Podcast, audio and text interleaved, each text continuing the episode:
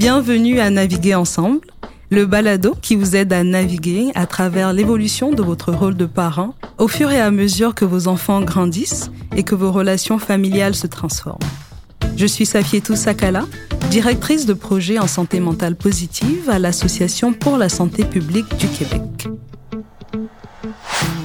Notre mission à l'A S P Q, c'est vraiment de faire en sorte que chaque personne puisse vivre dans un environnement qui est sain, qui est sécuritaire et surtout qui est favorable à son bien-être. Aujourd'hui, on va parler de la place des influences sociales à l'adolescence. Après tout, l'adolescence est le moment dans lequel on va bâtir notre identité, où on va faire des choix dans plusieurs sphères de nos vies, notamment dans les amitiés que l'on va créer. Donc pour discuter de tout ça, je reçois Chloé, qui est en première année de cégep. Bonjour Chloé. Bonjour. Et je reçois aussi Pamela Baptiste, qui est intervenante en maison des jeunes à Parc-Extension. Bonjour. Alors Chloé, je sais que tu as commencé le cégep récemment. Raconte-moi comment tes amitiés ont évolué ces dernières années. C'est sûr que mes amitiés, je dirais qu'elles ont beaucoup changé entre le moment où je suis rentrée au secondaire et le moment où je l'ai quitté. J'ai commencé le secondaire avec une belle grosse gang d'amis. Puis je pense que ce qui était important pour moi à ce moment-là, c'était la quantité, donc le nombre d'amis que j'avais. J'aimais ça, être bien entourée, euh, avoir plein de gens qui m'écoutaient, avec qui j'avais du plaisir. Puis au fur et à mesure que mon secondaire avançait, je me rendais compte que j'étais pas tant proche, finalement, de toutes ces personnes-là. Puis à un moment donné, j'ai eu comme une pensée dans ma tête qui est arrivée comme ça pour me dire « Mais à quoi ça sert d'avoir autant d'amis si... » je partage finalement pas tant de relations avec celle-là. Puis c'est là que j'ai commencé à moins me tenir en gang, puis à plus réfléchir à qui étaient mes vrais amis, puis avec qui je pouvais être moi-même, avec qui je pouvais partager ma vie personnelle. Donc ça a fini que je suis rentrée au cégep avec mes meilleurs amis du monde parce que c'était vraiment les personnes pour qui je comptais le plus. Puis maintenant, on est encore amis, puis ça va super bien. Même si on n'est pas nécessairement dans la même école, le même programme, on se voit, on se voit beaucoup, puis on s'apprécie énormément. Pamela, dis-moi, pourquoi est-ce que les amis occupent une place aussi importante à l'adolescence? Je dirais que l'adolescence, c'est là où on veut un peu sortir du cocon familial, développer des nouvelles amitiés, des nouvelles relations avec des personnes. On va aller chercher un sentiment d'appartenance, qui avant, c'était un peu comme la famille. Là, on va essayer de retrouver ça chez nos amis. Donc, je dirais que ça a vraiment une grande importance parce que c'est de eux qu'on va aller chercher une certaine validation. Ça va augmenter notre estime de soi. Puis, au moment où on est en train d'essayer de justement créer notre identité euh, qui est propre à soi-même, je dirais que les amis développent une très grande importance dans nos vies. Et la place des réseaux sociaux dans tout ça? Ben, c'est sûr que la place des réseaux sociaux a évolué avec le temps. Quand moi, j'étais adolescent, c'est pas la même chose qu'avec les adolescents aujourd'hui. Euh, moi, de ce que je vois dans ma maison de jeunes, par exemple, c'est que ça prend une place très grande, puis c'est utilisé pour divers moyens différents, pour rester en contact avec ses amis, pour savoir qu'est-ce qui se passe de nouveau, comme les nouvelles trends. Donc, ça prend une place très importante dans la vie des jeunes d'aujourd'hui. Les parents craignent souvent que ce qu'on appelle de mauvaises influences, puis euh, je mets beaucoup de guillemets, que ces mauvaises influences-là aient un impact très négatif sur le comportement de leur enfant. Dis-moi, Pamela, c'est quoi la différence entre une bonne influence et une mauvaise influence? Ben, je dirais qu'il existe deux types de mauvaises influences. Il y a la mauvaise influence où on va parler plutôt de comportements qui sont déviants. Puis il y a une mauvaise influence où on va parler plutôt de comportements qui vont pas dans la même direction que l'objectif que la personne s'est posé. Donc, par exemple, si la personne elle a quinze ans, puis elle consomme de la drogue ou de l'alcool, ben là, ça va être considéré comme un mauvais comportement pour plusieurs et donc un comportement qui est déviant. Si une personne est amenée à faire ces choses-là, on va parler d'une mauvaise influence. Mais par contre, ça pourrait juste être une personne qui s'est créé des objectifs de vie. Par exemple, de courir un demi-marathon. Et donc, la fin de semaine, ils vont euh, pratiquer leurs courses. Puis, euh, ça peut être justement d'être ami avec quelqu'un qui, pour eux, c'est plus important d'aller faire la fête, d'aller dans des parties ou même juste aller jouer à des jeux de société jusqu'à deux heures du matin dans un parc. C'est pas nécessairement des comportements qui sont mauvais ou des comportements qui sont déviants, mais si la personne, justement, elle arrête d'aller s'entraîner, puis euh, d'aller en fonction de l'objectif qu'elle, elle s'était posé, on va parler alors d'une mauvaise influence. Tandis qu'une bonne influence, c'est une influence où ben, la personne va comprendre que tu as des objectifs qui peuvent être un peu différents des leurs et qui vont te pousser, qui vont te motiver vers tes objectifs, même si ceux-là diffèrent des leurs. Je trouve ça vraiment intéressant, la manière dont euh, tu définis euh, toutes ces différentes sortes-là d'influences, Pamela.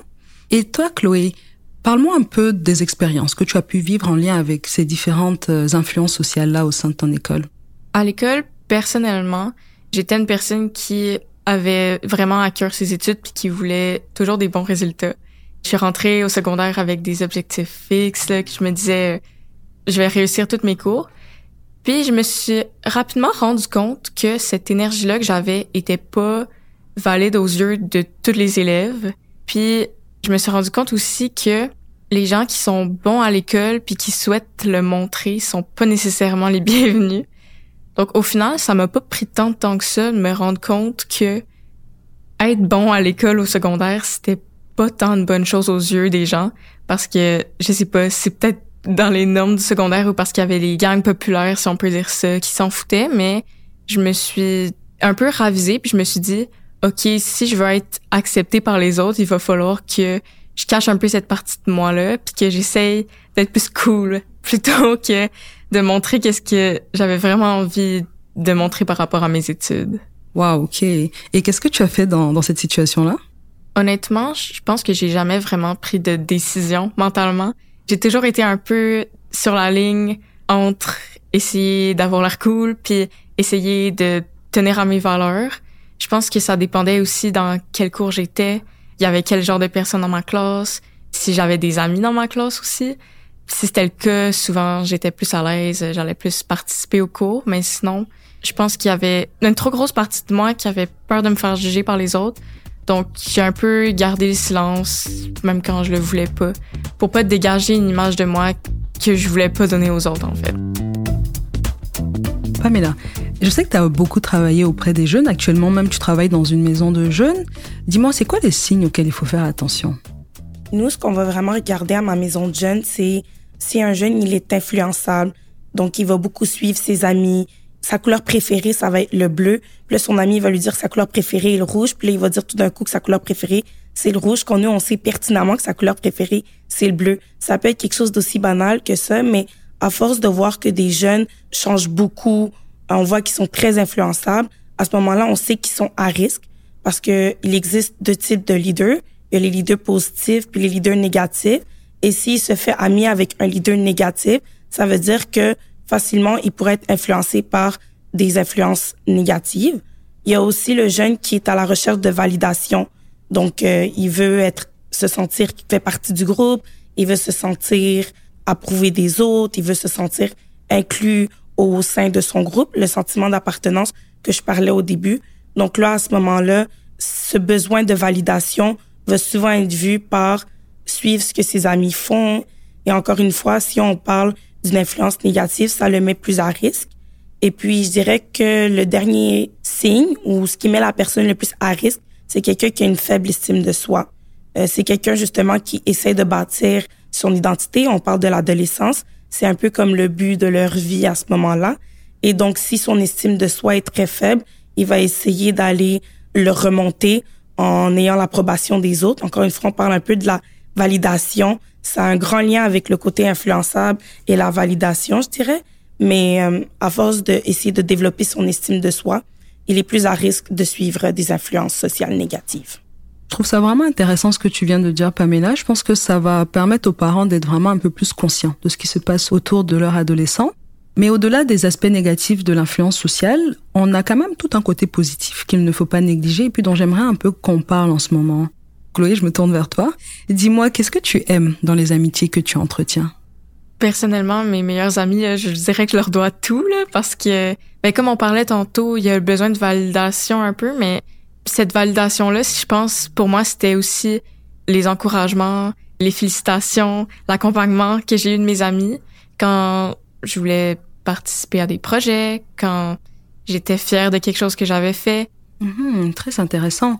Alors pour finir, j'aimerais parler des recommandations concernant les bonnes pratiques à adopter pour développer des relations qui sont sincères et solides à l'adolescence.